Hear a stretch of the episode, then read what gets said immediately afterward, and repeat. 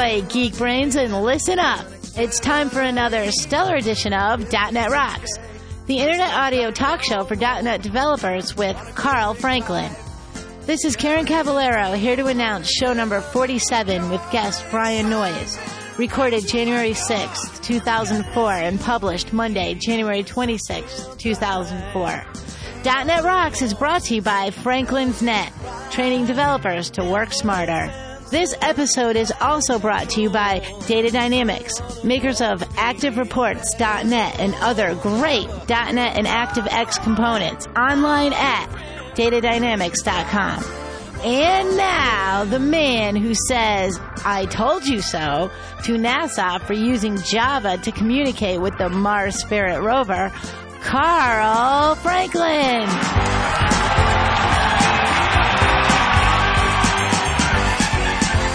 Thank you. Thank you, Karen. Thank you, listeners. And once again, thanks to our canned applause machine. And uh, I'm Carl, and you're listening to .NET Rocks. So uh, this is the first show that uh, I'm flying solo without Mark. I feel so naked here. I don't know. Uh, we're going to have to have uh, the guest fill in as the, the color, if you will. So I'm going to introduce early Brian Noyes to everybody. Hi, Brian. Hi, Carl. How's it going? How are you? I am doing fine. Awesome. I'm glad to be here. Yeah, I we were talking before the show. You've you've been a listener to you've listened to every show since the first one. Indeed, I have. I uh, I stumbled upon your show in the early days and and caught up. Uh, I think I you know found about it uh, after the first few shows. Caught up quickly and uh, have waited with bated breath for every episode. That's so cool. Um, most people I talk to say, "Yeah, I'm falling behind. I got to listen to."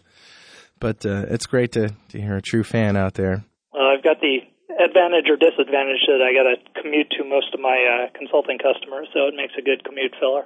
Yeah, it does. I want to uh, read a couple of letters that we got here. Uh, I got a, a, letter from Iraq, as a matter of fact. Uh, the guy says, Carl and Mark, I'm a developer who got called up with my Army Reserve unit and is currently in Iraq with the Army. I bought a laptop while over here because I realized I could be keeping my skills up in my spare time. I've downloaded every episode of your show, and I'm downloading the latest one now. I like the show, even if you bash C sharp developers. Ooh. well, for the record, we don't bash C sharp developers. We may pick on C developers, but you have we, noted preferences. Yeah, we have preferences, but we don't bash anyone. We love C sharp. But he says, even in Iraq, I have clean hair. Thank you. anyway, thanks for a good show. There aren't many software developers here, but I'm making it. Best regards, Jeffrey Palermo. And I, I called him back and I asked him if he would mind uh, that we mention it on the show. And he said, Carl, I would be honored to be mentioned on your show. If you would, please mention Brett Rogers, who is one of my Army Reserve co-workers, in quotes. I don't know why it's in quotes, but co-workers. uh, I don't know. Uh, back home, I'm a software developer for Dell, and we love Dell. Do you have do you have any Dell computers? Yeah, I'm uh, pretty. I was a dedicated Dell user till I got on the uh, the tablet craze, but I like my uh, little Toshiba now. Yeah, well, the um, I have I've been running my business on my Dell laptop for years, and I love it. Well, not the same one, but obviously. Anyway, so I'm a software developer for Dell, and Brett works for Universal Computer Systems in College Station, Texas. I do mostly ASP.NET development, but three days ago I had a need to transfer a large file on a thumb drive, and the file was larger than the thumb drive. I guess he's talking about a, a USB kind right. of. So I just decided to try out programming a Windows Forms app using .NET 1.1 with C Sharp. I got it working in about an hour. That's awesome. And then made some improvements, such as putting the splitting functions on a separate worker thread, menus, etc. The guy's writing code in C sharp for an hour. He's making writing threads. multi-threaded code. How cool is that? Well, you know, it's just like you know, in C sharp, I guess it'd be thread T. Right. You know, T dot start. You know, it's like. Well, we do have that, you know, that extra line of code in C sharp where we got to construct the thread start object and well, you guys can just pass address out. So do you another have, one of those clear advantages of VB.NET. Do you have to do that in C sharp? Yeah. You can't just we say, don't have an address of operator, so. Oh, oh, okay. All right. I got it. So, um, I got it working in about an hour and then made some improvements, blah, blah, blah, threads. Okay. Anyway, I attached the, the, anyway, I attached the little utility. Brett has been working on learning ASP.NET. Oh, and while programming, I was listening to .NET Rocks on Winamp, and I managed to wash my hair too. and some some listeners are going, "Huh?" Yeah, really. Well, uh, if Yeah, you don't, it's been a while since you've made the hair joke. that's right. It, for the for those who don't understand the hair joke, go listen to the very first Bill Vaughn show. The very first show we did with Bill Vaughn. It's like the eighth, ninth, or tenth show or something around there, and you'll get it. It's a great show in its own in its own right. Anyway, you mentioned Anakrino on the show, so I downloaded it and it decompiled this file pretty competently. So I made a build with Dotfuscator, and that build caused Anakrino to crash. So I found Dotfuscator to be quite effective. Uh, for your information, I in, especially enjoyed the episode where it was just you and Mark talking about your training experiences. Oh, so this is listener number two that actually liked that show. Oh, you had a few shows in there before that one. Right. It was particularly interesting because I intend to become a programming trainer sometime in the future.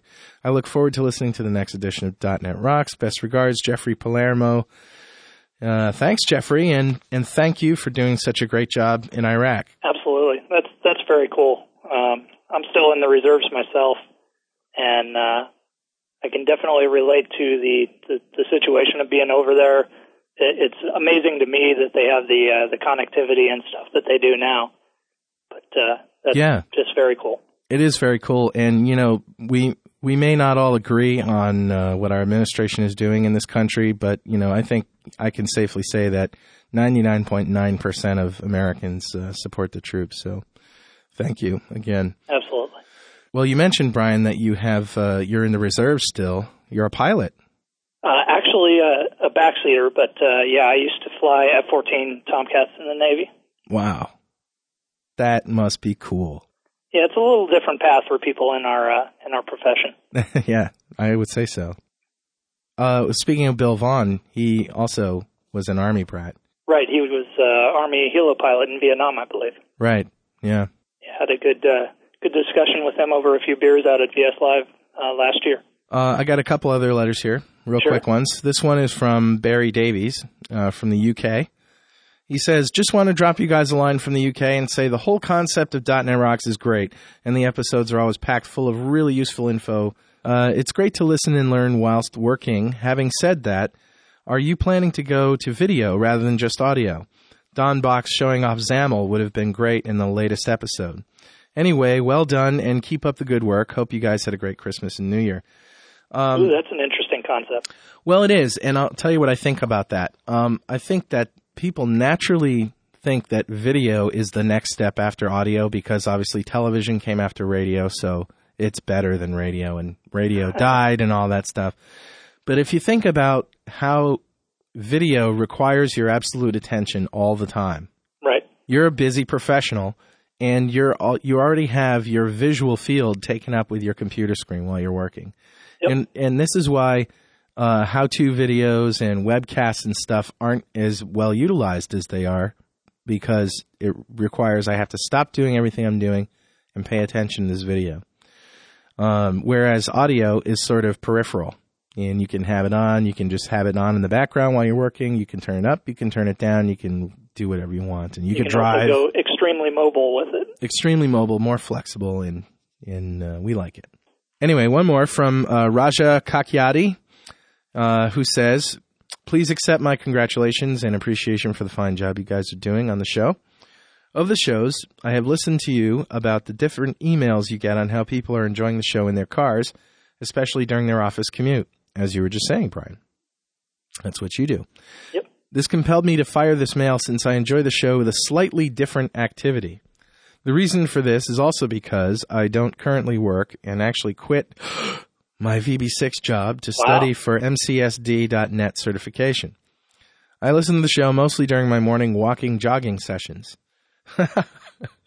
Every show is so info packed that listening and thinking about it simply makes all the traffic, noise, and in short, the world go away, as they say in a popular ad. I yeah, also I was actually I was remembering uh, I was skimming through your list of past shows trying to remember where I picked up and noticed Dan Appleman was your second show. Yeah. And uh, I remember I was listening to that one walking on the beach out in California during a trip, so I can relate. Wow, that's cool. I also listen to the show while doing household chores, and what's better than a dose of .NET while cleaning dishes? I actually suggest the listeners try this. Well, that's pretty good. Yeah. Pretty cool. So those are the letters. Now let's talk about you. Sure. It's all about me, baby. It's all about you. This show is about you. Um, you you are relatively unknown as of now in this business, but we're going to change that. Cool. You uh you deserve to be better known because man, you are one smart mother. you know, your show's going to become like Den- Dennis Miller. You watch Dennis Miller at all? yeah, all the guests go on there and they can't wait to cuss. That's That's right. going to become your show. That's right. Where the f- have you been hiding, Brian? I've been a pretty stealthy guy. Uh, part of it was due to my, uh, you know, my late entrance into the arena from my Navy background, and right. and I just spent a lot of my time focusing on writing and didn't uh, do too much in the the public speaking and that kind of thing until fairly recently. So that's that's part of it. Is I've just kind of crept under the radar with uh, writing, and I don't think people really paid too close attention to a byline until they see it a bunch of times. So. Yeah, that's true. But you've been a huge hit everywhere you've spoken, and everybody has great things to say about you. In fact, I was just on the phone with Tom Robbins of Microsoft New England and Pat Hynds, who's the regional director here, and we were trying to think of local people who we could get to help with Dev Days. And I said, you know, he's not in our district, but we're, actually looking for somebody to do the smart device uh, application uh, talk. And I said, well, you know, Yeah, I'd love to come on. Yeah. So, but uh, unfortunately, we can't use anyone who's not in our district. But but Ah, Pat, bummer. but Pat said, "Oh yeah, Brian rocks," and uh, he's right. Well, we've got that we've got that uh, military academy bond going since he was a. Of course, you know it's it's both a bond and a and a sworn enemies thing since he was a West Point guy and I was a naval naval academy guy. That's true. Well, there's one thing that's very true about um, any of the guests that we've had on who have been in the military is that you always like return emails and you give us exactly what we asked for. Your bio was right there on my desk when I asked for it. It's like you know, um, n- not everybody has that uh, discipline. Uh, serious brainwashing at an early age. It's the drinking of the Kool Aid, folks. Exactly, different form of Kool Aid. A different form of Kool Aid, a much sweeter, much more satisfying Kool Aid. Oh, it didn't seem like it at the time, but that's one perspective. Maybe a much healthier Kool Aid, we could There say. you go. Certainly isn't going to kill you. Well, anyway, let me give you a formal introduction. Brian Noyes is a software architect with iDesign Incorporated, a .NET architecture consulting and training company. He is a contributing editor for ASP.NET Pro, C Sharp Pro, and Visual Studio Magazine. He is working on a book on building data-driven Windows Forms applications with .NET 2.0 that will be part of the Addison Wesley .NET development series due to release in 2004 or whenever .NET 2.0 releases. He is a member of the INETA Speakers Bureau and speaks at development conferences including Dev Connections and VS Live. Once upon a time, Brian flew F-14 Tomcats in the U.S. Navy, as we said, and graduated from Top Gun and the U.S. Naval Test Pilot School. What's what's Top Gun? Is that a school for f- pilots? Top Gun. Yeah, It's like the movie. I know the movie, but you yeah, that's- graduated that's, from pretty Top much, Gun. It, it's basically it, it, formerly it was called Navy Fighter Weapons School. It was uh, based out of Miramar. Pretty much the Hollywood actually uh, got most of that movie right. Okay. There was certainly some uh, Hollywoodisms in Yeah, I didn't know that was a real place. Yeah, absolutely. Wonderful. So your focus lately has been on writing Windows Forms apps, in particular auto-deployed uh, Windows Forms apps, and the, we've been talking a lot on the show, all th- ever since we started, really, about how cool auto-deployed Windows Forms are in the intranet. But now with .NET 2.0, uh, the code name Whidbey, you know, we're taking this uh, idea to its extreme, aren't we? Yeah, absolutely. Uh, basically, Click Once takes the, the best concepts of what people uh, alternately referred to as no-touch deployment or hrefxe deployment or zero deployment. They never quite settled on a real name for it, but Right. uh, basically, it takes all the good concepts from that, as well as uh, something called the Windows uh, or the Updater application block, and uh, unifies them into a model that's part of the runtime and really kicks some butt. So I, you know, the thing is about any of these technologies is we start out with the sort of the core, you know, feature set. If you want to work at a, as Don Box says, if you like to be, if you're one of the more ambitious developers or early adopters, Yeah, exactly. you'll do the dirty work to get it working. But now they're sort of, you know, adding a lot of high level features to it, and uh, and and security is also a big issue that they had to address.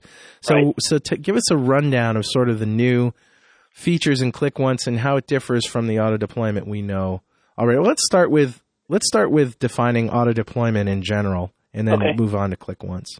Sure. The general idea there with, with any kind of auto deployment technology is you want to get the best of two worlds. You want the best user experience for the end user, which basically means having a Windows application, a Windows client that can use the full power of the desktop and the operating system to give an interactive and stateful model for the user interface. But then you also want the best of the web world, which is easy deployment and updates where you just have to touch one server or maybe a couple of servers every time you need to do a deployment or update. You don't want to have to go touch every single end user's desktop to deploy an application. Auto deployment basically gives you a model where you can uh, get both of those things. Yeah, and and uh, one of the better uh, features of the .NET framework and programs that are written for it, Windows programs, is that they don't have to be registered. Uh, Exactly. We don't have any registry settings. We don't have any ActiveX uh, DLL issues. In other words, the programs download and they run in a sandbox. Right. And, and I think that's kind of how Click Once came together is there were a lot of, you know, core technologies or core capabilities that were there in .NET 1.0 and 1.1 that sort of people looked at and went, wow, you know, there's, there's ways we can cobble these things together to create a model that really adds a lot to the platform. And, uh, you know, the, the Xcopy deployment is just kind of an inherent thing in .NET and the no touch deployment came along, the auto deployment, um, where it was just you know using the ability of the runtime to recognize a a .NET assembly and treat it differently. Um, so now they're bringing that all together into Click Once. And uh, I, in my classes, my VBNet master class, I always do a demo of auto deployment, and people just don't. It doesn't sink in how really easy it is until they see it. Right. And you know, we we do a lot of talking about it, and you know, there's a lot of hot air and lip service given to it. But the reality is, is that it's just butt easy, isn't it? Well, it's it's but easy to do the butt easy things, but I think that you know the problem a lot of people run into with the the existing capability is you run into a wall pretty quick for real world apps and and things that real world apps would want to do. Right. And we're talking about security. Security is one. Um, just user experience. Uh, another thing that I, I forget which one of your uh, previous guests talked about with the existing capability is like if your Windows app depends on a number of class libraries, those will also be auto deployed with it on demand. Right. But if they're big, then you get this big lag. You know, someone clicks on a button that results in a new assembly being loaded, and you got to wait for that thing to, to download over the web and, and then execute. And JIT compile and all that. Right. Right. Right. So, so uh, in other words, y- you may want to pay attention a little bit when you're designing your application Exactly. to how granular you make your your libraries. Don't make these big- Exactly, and and that's definitely it's still true with Click Once. Click Once um, eliminates pretty much all of the the known major problems or impediments to uh, to employing auto deployment today. They give you a lot of options on how the deployment occurs, uh, security aspects, which which we should probably drill down into, and especially the update scenarios. There's just a whole bunch of different combinations on how updates occur, when they occur, whether they're required, Okay. and so forth. All right. So why don't we start with the experience of using auto deployment now, and what are some of the walls that you run up against? Uh, you, you just outlined a couple of them, but let's uh, talk about in terms of auto deployment. What are some of the issues there, and how does Click Once address them? Okay, so the first one is probably first and foremost is security, as you mentioned. Um, with auto deployment, the way it works is you, you provide a URL to a user that points to a .NET executable, and they can click on that link, and the executable will download over the web and execute based on code access security. And code access security is going to evaluate based on the URL it came from, what permissions that that assembly is allowed to have to execute. Now, the default security policy in .NET is going to limit it from doing most significant things. It can pretty much start up, it can present a window, it can create objects in memory, but it pretty much can't reach outside of its own context. Can't touch anything on the local machine, can't touch other websites other than the one it came from. So it's pretty limited in what it's allowed to do based on the default security context. Right, okay. So to overcome that, the only option you really have today with, with existing auto deployment is to modify the security policy on the user's machine. So that's that's one aspect is the is the security. Um, another aspect is well to get that security deployed um, means touching the user's machine, having an administrator touch the user's machine, and as soon as you need to have an administrator touch every single user's machine, you might as well be using a, an installer.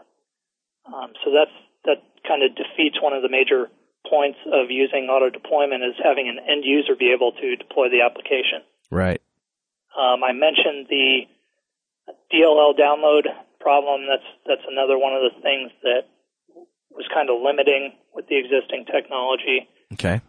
The update scenario is basically online only is your your only option with existing auto deployment. You have to be online. You have to be able to talk to the server where the uh, application came from every time you want to run that application. So there's no disconnected mode, which is one of the key features that ClickOnce supports. Is you can configure the app, uh, a ClickOnce deployed application to run both offline and online. Have you heard of uh, Rocky Lhotka's um, uh, little tool called uh, NetRun?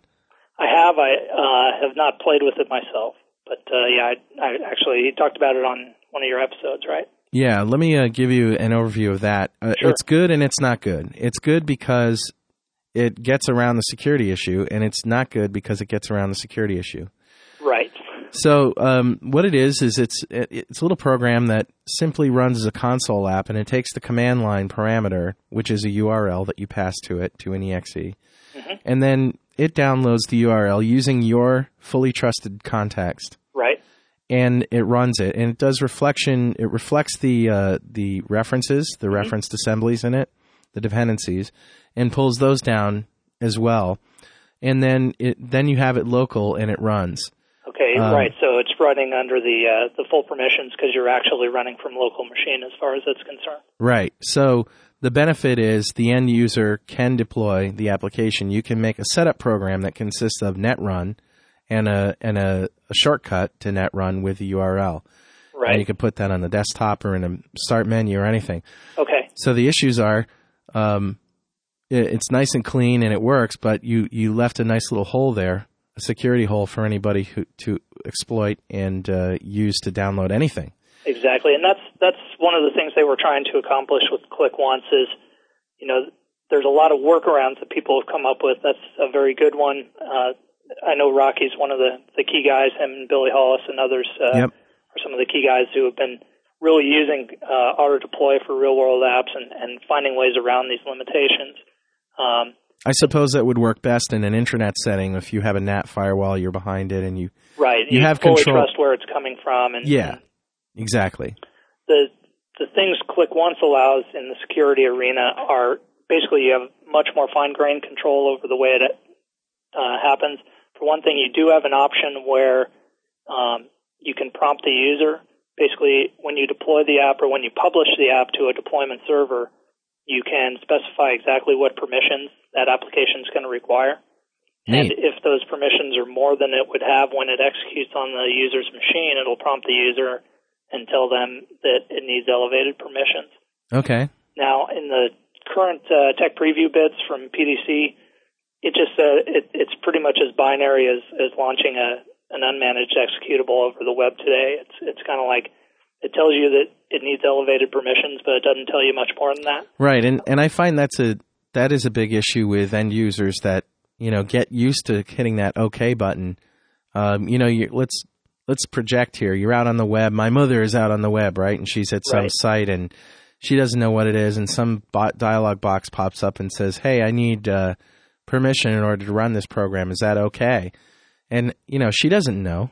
Right. She doesn't. And that's I think that's probably the hardest thing that Microsoft's had to deal with in in putting this together is trying to find the right compromise between locking things down completely so that nothing bad can happen and having some flexibility for other scenarios. You know, one thing to keep in mind with ClickOnce is what its primary target environment is, and it's really for large enterprise distributed applications.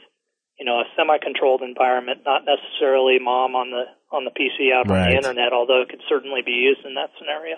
Yeah. But uh, they really wanted to enable the large corporation, you know, with the Boeings and Merrill Lynch's and stuff that may have thousands or tens of thousands of desktops, and being able to auto deploy in that environment so one of the additional features they've added in, it's not in the uh, tech preview bits out, um, but it's I believe it's supposed to be in beta one, is something called a trust license. Hmm. And what that is is basically you'll still need to touch every client machine once and customize its security policy to identify who a trust license issuer is and grant trust to that source. But once that source has been trusted, basically you can deploy a trust license with the ClickOnce app and it can auto elevate the permissions. So it's basically saying, you know, an admin has touched that machine once and said that if you get a message from me saying to elevate the permissions, go ahead and do it. Hmm. And it, but it, it does it in a fine grained manner. Un, you know, unlike the scenario with Rocky's uh, NetRun thing, it's not going to bump it up to full trust. It's just going to grant the specific permissions that that app needs so the app can't be used for a luring attack or something like that. Yeah, that's cool. Another way that we got around uh, the security thing uh, in auto deployment is by using the trusted sites list in the browser. Mm-hmm. Although the issue there is uh, you have to do a couple things. You can't just add let, let's say we're at Franklin's Net and you add www.franklins.net to your list of trusted sites. Great that still doesn't give the runtime the trust. You have to go into a uh, the one of the wizards in the .NET framework under administrative tools and increase the trust for trusted sites to full trust because it's not by default. So even if you have a trusted site to the framework to the CLR, it doesn't have full trust in that context. Oh, okay. So you still, but if you do that, you know, once, um, you, you know you still still requires a little bit of tweaking for the user's uh, case. But if you do that, then anything that you download from that uh, site has runs in full trust CLR wise. Right. But that's uh, but that again requires some UI tweaking and typing and things that uh, you wouldn't want your end users to do just for for security purposes. Sure. Another problem there is that any site that they have as a trusted site in Internet Explorer is also trusted in the CLR. And they can just go in and add sites to the trusted sites list and Right. And there's still there's still kind of a backdoor there or at right. least a somewhat of a danger spot with ClickOnce because the the middle ground between you know, just accepting the default policy or doing this trusted license thing is still a, a prompting thing for the user. Right. And it's only going to elevate the permissions for the specific things you asked for. So it's it's not a binary on off thing, but it's still, you know, one of the things they tried to avoid is anytime you got to prompt the user, it's a bad thing. Right. And uh, but they wanted to keep that flexible option there, where if you're in a scenario where you can't afford to have an administrator have to touch the machine, there's got to be a way to get the thing to run. That's true, and and like you said, if you're in a large corporate environment on an intranet, you know they can use email and other forms of communication to tell people they should only trust, you know, such and such site or such and such this, and don't right. Ever... And there's also uh, there's also an option through security policy to lock it down so that prompting is disallowed. Basically, uh, the user prompting is not allowed to elevate permissions. Is the trust license sort of like uh, what you said you had to do before, where you modify the security policy to, let's say, only only give full trust to assemblies that have a particular um, strong name. Yeah, very similar. It, it's identifying a, a, trusted source where that trusted source is, and again, it's not in the tech preview bit, so I haven't had any hands-on. All I've seen is, is how they've described it so far. So it's a little nebulous what the exact implementation will be, but conceptually, it's exactly what you're describing. Is yeah, you know, one time you touch the machine and say, trust it, you know, give give full trust permissions to any directives coming from this source and the directives that will come from that source are to elevate specific permissions for a given application. So Right. you know, your ClickOnce application comes over the web, it needs just file permissions to ctemp, and it has a trust license that says grant file permissions to ctemp. Then- Then it'll it'll get those permissions, but it won't be able to. It still won't be able to touch the registry or go after Yeah. databases, that kind of thing. Well, switching gears here for a second. How far do you live from downtown DC? I am in Old Town Alexandria, so uh, straight line. It's probably uh, you know five miles. I can look up the river and see the Capitol, but uh, could take me anywhere from ten minutes to an hour to get there, depending on traffic. Do you drive in Washington? Uh, as little as possible. yeah, in, in DC itself, I try to stay away from. That's one of the most confusing places on earth Oh to drive. God, I think it's a ploy. I think it's a, a security plot, Get people lost so they can't. so they can't find the things. White House and blow it up. You know, but um, yeah, was that is that's definitely a city you don't. It, a map's almost useless. No, there's, yeah, right. There's no chance of following a sense of direction because it's all one-way streets and they kind of twist and curve and go into circles and yeah, and they and they have two streets with the same name at different ends of town. Right. Well, it's, I, I get equally confused in uh, in Manhattan sometimes because you got your you know numbered avenues and numbered streets and I can't keep them straight. So. Right, which one goes which way? Well, I was down there uh, at the DC Users Group, which is where I first met you, actually. Right. and um, uh, Scott Locke down there. Mm-hmm. Big shout out to Scott. Woo woo woo. and uh, and I unknowingly, because I hadn't. I mean, it'd been a while since the only time I had been to DC was on vacation. You know, looking at the you know down there at the uh, doing the tours and, Right. and All all that. the, the yeah, mall stuff. the mall stuff, and sitting in Congress and watching all that. And Oh, that was exciting. I bet. yeah, it was. It was pretty cool. but it had been a while, and um, so I rented a car, and I and I said, okay, well, I'll just drive from the airport down into DC where my hotel is, and uh, then I'll drive out to the. Well, I don't know if you remember this, but I got so lost. It took me like two hours to get to the hotel from the airport. And So did you like give up? Because I remember you got a ride home from the uh, users group from Scott, right? Right. Well, what it, what happened was uh, I called Scott and he said, "Oh, geez, yeah, that was kind of silly renting a car." and uh, by the way, you can't drive on a certain highway between Oh yeah, it's Certain all, time. all HOV only on 66. right, and that was the time that I had to get to the. So it was basically useless. I and and they came in. I took the T out somewhere towards the end of the line, and then you guys picked me up there. Oh, okay, gotcha. Yeah. Yeah, DC can be a uh, a confusing place, definitely. I try Uh, to stay out of the heart of DC as much as possible. I'm more Right. of a Virginia guy. All right. Well, stick around for a second. Don't go anywhere. Sure Hold the line. We're just going to uh, pay the bills here, and we'll be right back.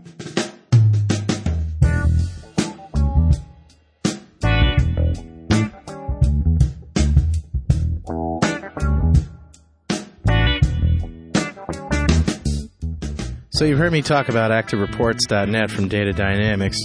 It's a managed implementation of the popular Active Reports engine and report viewer.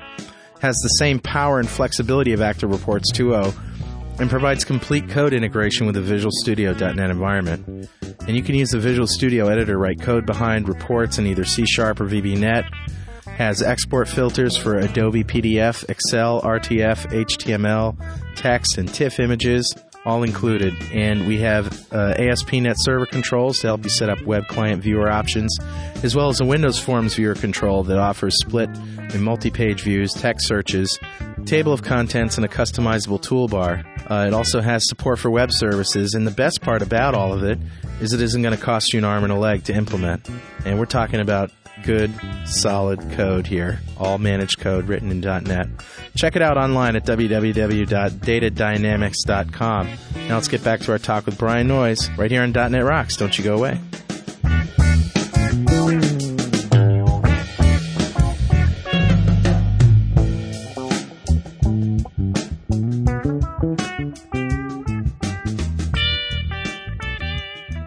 Okay, and we're back and uh, talking with Brian Noyes about ClickOnce and auto deployment on steroids for the next generation of .NET 2.0. And uh, we've been talking about security in the in the ways that uh, that uh, ClickOnce addresses security. It sounds like sounds like there's some great improvements there. Was there anything else that we wanted to talk about security wise before we get into the update features? Actually, the one thing we didn't talk about, just to, to emphasize to people, because I think the, the core thing in people actually adopting ClickOnce is to trust in it. Mm-hmm. And that's, you know, that's the whole idea is trying to build a trustworthy deployment model where administrators are going to trust a, a dumb end user to deploy an application to their desktop. So the other aspect to just for awareness for people to realize about ClickOnce is the way those apps get deployed is it just goes into a cache location under the user's profile. Right. You can't touch anything in the you know you can't have custom install steps. You can't touch the registry. You can't install a database.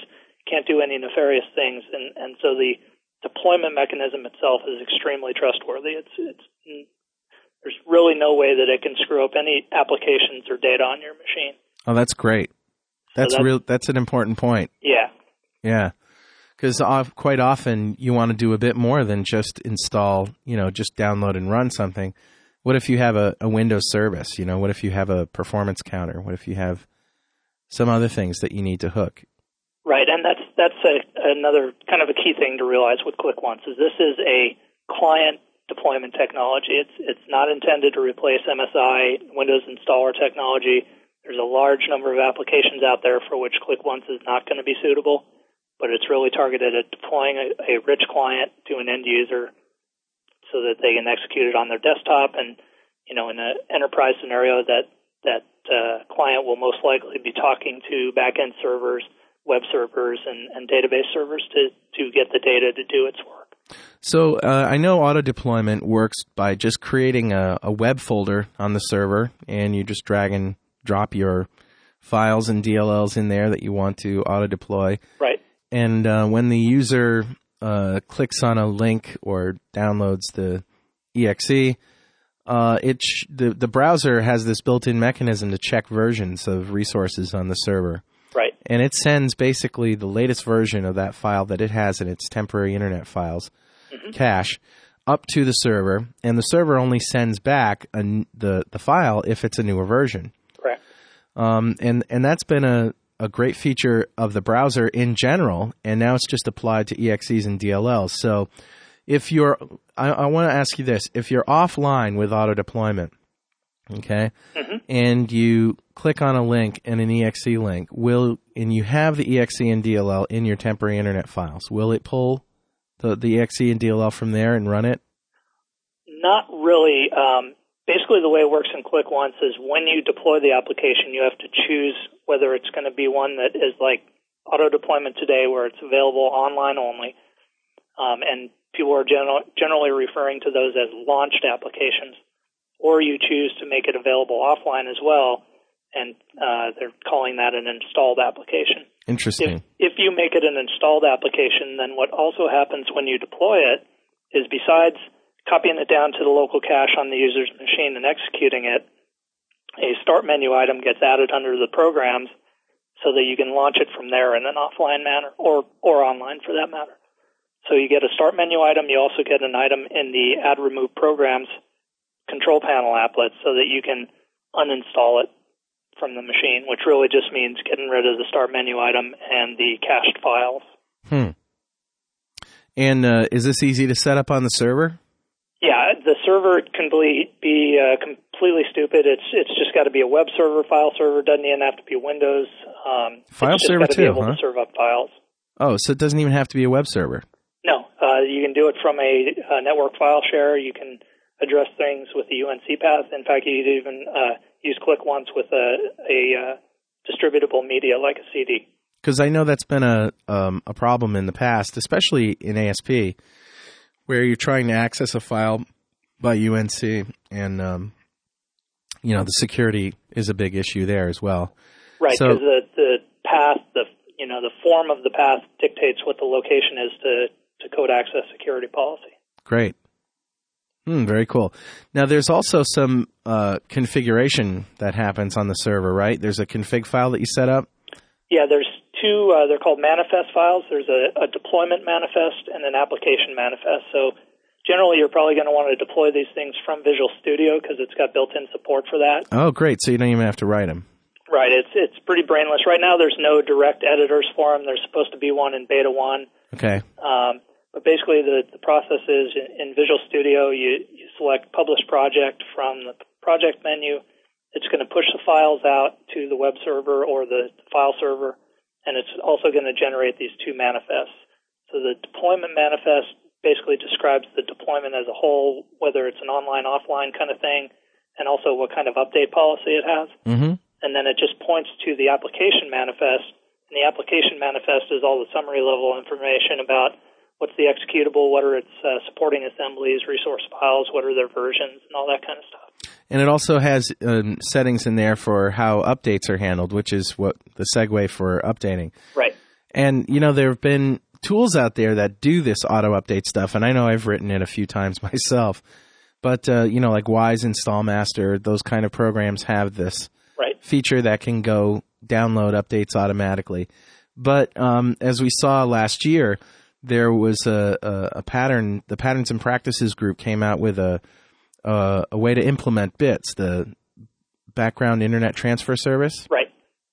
Which uh, is fully implemented in ClickOnce, is it not? Unfortunately, the, it's a split story there. Um, first off, there's there's an uh, a implementation available today, like you mentioned, through the the Patterns and Practices group. It's called the Updater Application Block, and it's something where you can go and you write a little bit of code in your application to use the block, and it gives you this uh, this ability to you know decide if an update's available. If so, download it, apply it, you know, restart the app, all that kind of thing. And that's uh, that's available today, and you can use it with .NET 1.1, and it also uses the background intelligence transfer service. So that thing only works on a machine that has bits. Right. The trouble with ClickOnce, uh, you know, another one of these hard choices Microsoft had to make was .NET Framework 2.0 is going to run on machines other than 2000 and later. Right. It's still, as far as I know, it's still going to support 98 and ME and NT4, and Bits is not available on those platforms. Now, is it just because nobody's written it for those platforms, or is there some architectural barrier to doing um, Bits? Well, Bits is a is a like Microsoft generated thing. It comes in the form of a service pack for Windows 2000, and it's built into XP in 2003. So it has to run as a service. Right. That's the problem. Yeah, exactly. It has to run as a service, so it wouldn't be, you know, it wouldn't be a candidate on the on the non NT based baseline.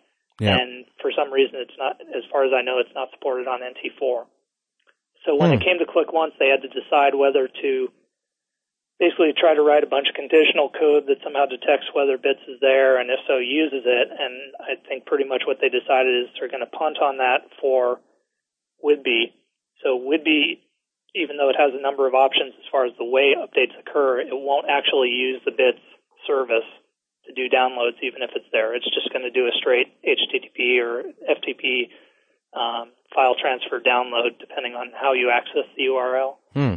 Um, but in the Longhorn timeframe, there's some enhancements that are going to come for ClickOnce, and that's that's one of the key enhancements. Is ClickOnce on Longhorn will use the bits uh, transfer service one of the other key features in Longhorn that's going to enhance ClickOnce is um, basically the way things execute. You know, we've talked about how it gets downloaded to the client machine and it executes, and it's got the secure environment that it's running in. Basically, right. on uh, before Longhorn, the way that's all working is there's a separate executable uh, that runs. It's run by the runtime. When it sees a, a deployment manifest, it's going to execute. It's going to download and it kind of acts as a host environment, kind of like what, what you were describing for Rocky's uh, NetRun. Right. Okay. Um, but it's managed by the runtime, so it sets up the security context correctly. Right. When it comes to Longhorn, it's going to be uh, you know more tightly integrated with the operating system. There's actually going to just be a library that gets hosted in the browser, and uh, and you have choices whether the application actually runs within a browser context or externally, the way it does today. It's it sounds all very complex, and again, I want to stress to the to the programmer that implementing ClickOnce is really going to be simple. Absolutely. And that's the whole the whole you know what we're discussing is what's going on behind the scenes, but your experience is going to be easy, and the, the uh, perhaps mo- more importantly, the end user's experience is going to be easy. Yeah, that's that's a good point to stress. I mean, I'm I'm trying to cover you know all the all the aspects of the options and stuff, but uh, out of the box, the the default experience, the one that probably 80% of the people are going to use, it's it's dirt simple. And in fact, you can use it. You know, you don't write a single line of code. You don't have to derive from any classes. You don't have to inherit or uh, implement any interfaces, anything like that. And one of the things when I first got exposed to this was a uh, ClickOnce early adopter lab up in Redmond back in May. And one of the things they had us do is bring some of our some of our existing .NET 1.1, 1.0 applications up to the lab and deploy them with ClickOnce. So, you know, you don't you can have apps that weren't even designed for Whidbey that can use ClickOnce, and it's just a matter of using the publish wizard or putting them in the right place on the server with the manifest files, and it just works. Wow, that's so sweet. Of course, there is a key requirement there that the client will have to have the Whidbey.NET runtime on their machine. Right. But there's also a mechanism there to support that. That's another one of those impediments, you know, today for auto-deployed apps is you got to have .NET runtime on the client machine. Yeah. If it's not there, there's no kind of direct mechanism there to get it there. And as we said before, this is really a technology that is for intranet corporate networks, uh, not something that you would, you know, buy books from Amazon.com with, for example. Not necessarily, but uh, I mean that was one of the things they demoed at PDC, right? Was Amazon had a rich client auto deployed. Right. I think that was a future-minded kind of right. Yeah, scenario. it, it was really targeted at the Longhorn ti- Longhorn time frame where they can count on, uh, yes. you know, all the underlying capabilities to be there as part of the platform. Right. If you have Longhorn, you get this capability because it's already built in. That's Right. a you know that's the thing that um, uh, uh, occurred to me very early on when I was hearing about Longhorn and and uh, uh, we, I know you're not a regional director, but we had uh, this these discussions with the regional director um, mailing list with Microsoft when they were going through this rebranding stuff, Mhm. and uh, the issue was that they were only they only want to call an application a .NET application if it uses web services. Oh, right. Yeah, that whole marketing twist. Right, and you know there was just a for the for a developer we've been spending so much time saying, "Oh, this is a .NET app," meaning that it targets the .NET framework. Exactly.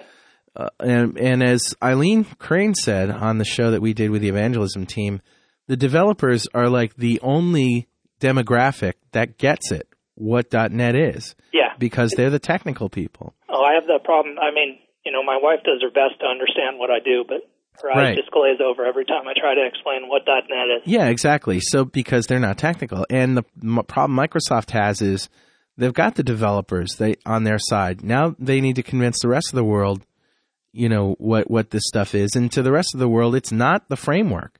Right. It's the features. It's the it's the benefit, right? Yeah, the framework's there for us to develop. They just want something they can use. Right. So when your mom asks you, you know, what is .NET, I I answer it's an upgrade for Windows. Right. It's an upgrade for Windows that makes programs you write for or that programs that use it better, more connected, more secure, less prone to crash, and have they have more features, typically shorter development cycles, so you have more features more frequently. They'll be more consistent from one app to another, et cetera, blah blah blah. So um so I get it. I mean I got it when when Eileen explained it to me that way, that developers were the only group that got what .NET is Right. and and also that you had to be thinking about the Longhorn time frame because Longhorn has essentially the .NET framework built into it. Of course, a new version of it, but but it's there and it's not an option. So when Right. you I think do, it- in the Longhorn time frame, you, you get to where the lines do blur again, and, and you can stop talking about is it .NET or not. It's just it's, it's a Longhorn, Longhorn app. That's right. It's a Windows application. So Well, there's some debate there if it's if it's going to be Windows. I don't know if you've been reading uh, Scoble's blog, but he mentioned on there, or he's he was kind of soliciting ideas of should it even be called Windows.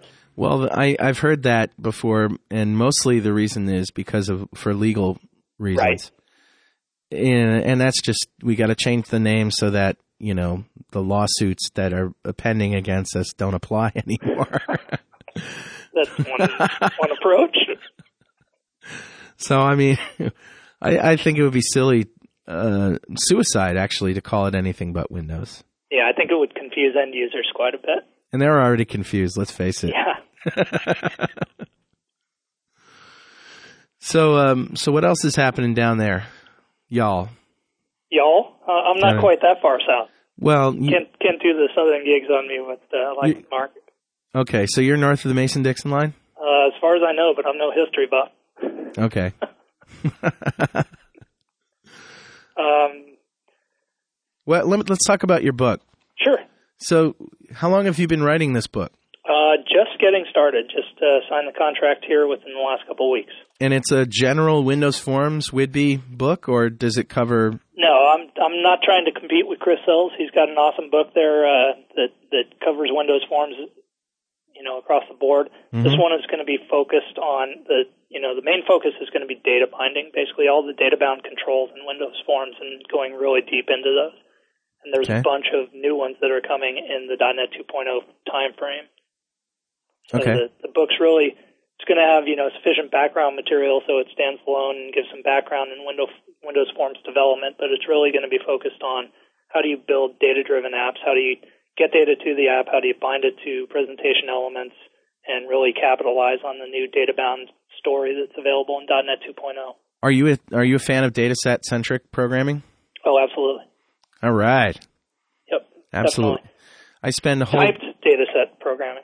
I have a whole uh, day in my class on ADO.NET, and you know, I show people how to use uh, how to call store procedures and stuff, and then we just get into data sets for the rest of the day. Right. And uh, it's, I love data sets. Absolutely, and and especially typed data sets because being a you know I've got the the C background and anything untyped makes me nervous. So Yeah, um, I really love the the ability to easily create a typed data set and have that type safety and just program against property names instead of indexing into an amorphous blob. Have you ever um, been in type data set hell where you're developing the database and the code at the same time, and Um, your schema is always changing? Oh no, I got to add another field. uh, I I think I've been more in the uh, in a different form of database hell where you're trying to use data sets and, and the data set update capabilities with existing databases that weren't designed with stored procedures that work too well with that. Mm. Yeah, that's a problem. You get uh, you get a you know a uh, stored procedure layer there where the gets and the sets are completely different, Right, and all bets are off for really using data sets well. right. The uh, option to use existing stored procedures isn't used that often in Right. the dataset wizard. Yeah, you pretty much have to design your stored procedures with data sets in mind if you're if you're going to really take advantage of their their power. Well, this is a, an interesting segue because one thing we didn't talk about is data access in a ClickOnce deployed application. Um, you know, you have several options there. You can use SQL Server directly with a with a data source, you know, a connection string Right. over the internet. Um, then you have the internet firewall issue to deal with, or uh, you know, do you have access to those database ports? Uh, I know that's an issue for some people, especially with viruses going out there and worms spreading through SQL servers that they, with uh, SA and no password. Right. I guess that looking for happened. those well-known SQL ports. Looking for those well-known SQL ports. That's right. You also have remoting as an option, and you ha- also have web services, of course Right. as an option. So uh, while I, I I'm not a proponent of asking people, you know, what's the best, because obviously the situation uh, the situation lends itself differently to different options. But um, you know, do all all of these scenarios work just as well with uh, ClickOnce deployed apps? Yeah, absolutely. Um, probably the easiest to get work, working is going to be a web service if it comes from the same machine that the if it comes from the same web server that the uh, the ClickOnce app was deployed from. Okay. Because of the security policy, the default security policy is going to let the ClickOnce app talk back to the server it came from unfettered. Um, Yeah. As soon as you start talking about moving that web service off to a different web server with you know a different domain name, um, or start talking about remoting or direct database access, all of those are going to require some form of elevated privileges. So as soon as you need to elevate privileges, um, then it really just comes down to what's what's the real architecture that you want to go after, and there's no clear winner there. you know, across the board. It, it's really going to be application dependent, but Mm. any of those are certainly candidates. Remoting enterprise services, um, direct database access, but web services are, you know, certainly a the loosest coupled choice. Have you looked into remoting in in Whidbey? And is is there anything new and different uh, there? Uh, you know, I haven't spent much time looking at it. I haven't either uh, as of this recording, uh, but it's something that I plan to do, and maybe we'll get uh, Ingo or Rocky back to to fill us in on what's new in remoting, yeah, there you go, or, or Juval. or Juval even. Yep. Yeah, I- he's as you know, he's the you know the the lead of our company, iDesign, and uh, we kind of divvy up our our areas of focus to try and spread things across the board. So he's definitely our systems programming uh, god, you know, on anything remoting enterprise services and that kind of stuff. Right, right. Well, good, very good. Um, and uh, you know, you should be you should know how to use data sets with web services if you're going to use them. Right. Uh, not necessarily as easy as you might think. Right. Uh, there's issues with dealing with changes and how much data you're sending across the wire and all that stuff. And this is all stuff that we cover extensively in my class, by the way.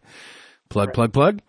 Right. Um, and also, there's lots of great books out there. Do you have any favorite books on uh, ADO.NET um, out there, or any or any favorite books on anything at all? Stuff that you've been reading lately? Well, I definitely I mentioned uh, Chris Sells' book is great on Windows Forms.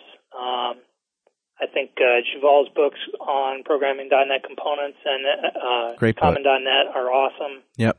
Um, Dino Esposito stuff I always love. His uh, his XML book is is outstanding for any kind of XML programming with .NET, which I do quite a bit of. We use his ASP.NET thousand page book as the textbook for our ASP.NET masterclass too. Oh, It's a- okay. it's a great book. Yeah, yeah. I'm I'm a big fan of Dino's. He's uh he's a great writer. Yep. Uh, let's see. I'm reading one right now that's pretty decent on security. Um, I don't have it in front of me. It's like cryptography and security in in uh, .NET. hmm It's uh, pretty pretty readable. Not uh, not bad at all. That's good. Um, How about any um, any tools that you've downloaded on the internet lately, or any sites that you visited that you just have to crow about? um, QuickCode.net is uh, I love that tool for putting together some templates for things that I do repeatedly and, and just being able to inject the code with. What does that? What does it do? What does it do? uh, QuickCode.net. It's a uh, basically it's a plugin to Visual Studio.net, and you can define some templates, code templates, basically that you activate with uh, some sort of shortcut. So there's Wow. like built-in ones for you know creating a property with a matching member, um, where you just type a couple of you know a couple of keystrokes. You can name it whatever you want, and then you hit Alt Q, and it fills in the code for you. Oh, cool! So like I generated one for generating uh, strongly typed collection classes where I just type uh, COLL and the name of the object that's going to be in the collection, Oh, that's and great. it generates a full typed collection class for me. Oh, that's sweet. Hey, send that to me. yeah, I'll send you a link to uh, to their site. I, I like that template too. That sounds great. I Sure. need, I do that stuff all the time. Yeah, Great. Do you use uh, the Web Matrix or not Visual really. Studio? I, I tell you, I'm really a Visual Studio cripple. Um, Yeah. When it comes to IntelliSense, you know, I know. anytime you take away my IntelliSense, I get really scared. I agree. I did some stuff with uh, the Web Matrix, but the code editor is just nothing compared to Visual Studio. It's just a text pad, basically. Yeah, they've got some cool features in in Web Matrix. I know they intend to use that as kind of a uh, you know a test bed for things they want to integrate into Visual Studio, and I think some of the stuff that's in there we're going to see in the Whidbey uh, Whidbey release. But uh, I have not spent a lot of time playing with it. Yeah. I think it's an awesome option to have out there for people who you know want to do some development on the side and, and can't afford a a full up license. Uh, Brian, I know that we touched on this before, but uh, just to summarize, um, ClickOnce is going to be uh, fully available for any version of the .NET framework, or is it only going to be uh, for Whidbey? And is that only a server on the server, or what about on the client? it's a Whidbey and later only thing. So you got to have the Whidbey runtime on the client. On the client. There's no requirement for the server. It just has to be able to serve up files over some known protocol, HTTP or FTP uh, file networking. But the client is going to have to have the Whidbey runtime. And there are mechanisms to deploy the, the .NET runtime from something called a bootstrapper that they'll also put out there on the deployment server. Oh, that's a good good thing to talk about. Sure. Um, there's a the Bootstrapper project at uh, at MSDN downloads that that's been out there since version one, and I actually wrote my own Bootstrapper in Power Basic. Believe it or not. Wow. Yeah, it's because Power Basic creates very small, you know, uh, native EXEs and DLLs. And uh, but tell me about the Bootstrapper in ClickOnce. Well, basically, what what they're going to do whenever you publish a project from Visual Studio, or you can do this manually on your own, is they're going to push out a Bootstrapper setup.exe to the deployment server. A native EXE. Right, it's a native exe, so you are going to have to have administrative privileges to run this thing.